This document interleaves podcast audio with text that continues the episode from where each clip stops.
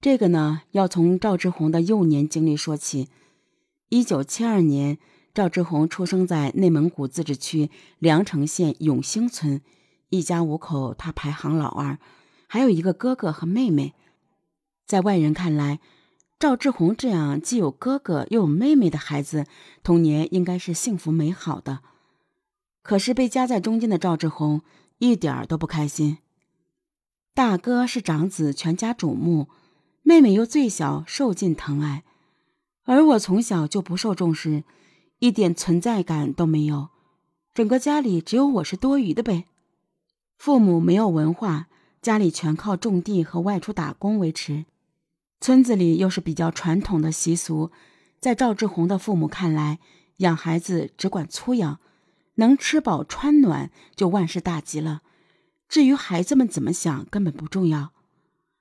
从几岁开始，无论赵志红说什么，父母都不放在心上，只是偶尔应付两句作为回答，做什么都没有办法引起父母的关注。家人越对他这样，他就越希望证明点什么，只要出人头地就能替自己出口恶气。最初他也有自己的梦想，我曾经也一度想过把乡政府承包下来，就像华西村那样，给家乡也来个翻天覆地的变化。可现实往往是残酷的，一没学历，二没背景，赵志红出来闯荡举步维艰，不仅家境贫寒，还要绞尽脑汁的想办法去找一份尽量稳定点的工作来养家糊口。从1996年开始，他跟着父亲打了不到一个月的零工，后来自己单干，先是在工地卖苦力，后来又接了工地上的木工活。但这样的生活状况并没有获得别人的认可，甚至他感受到自己生活里方方面面被人瞧不起。体面一点是赵志红内心最渴望的东西，为了生存，他逐渐隐藏起了真实的自己，学会了放低姿态，压抑内心来迎合外部世界，尽一切可能让别人接纳他，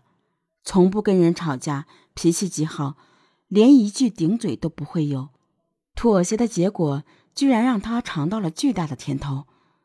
女人们呢，都爱他的这副面具，只要他想，就能轻松获得女人跟他上床的机会。此时的赵志红恰好卡在一正一邪的边缘，但凡有一点点刺激，都能让他彻底倒戈。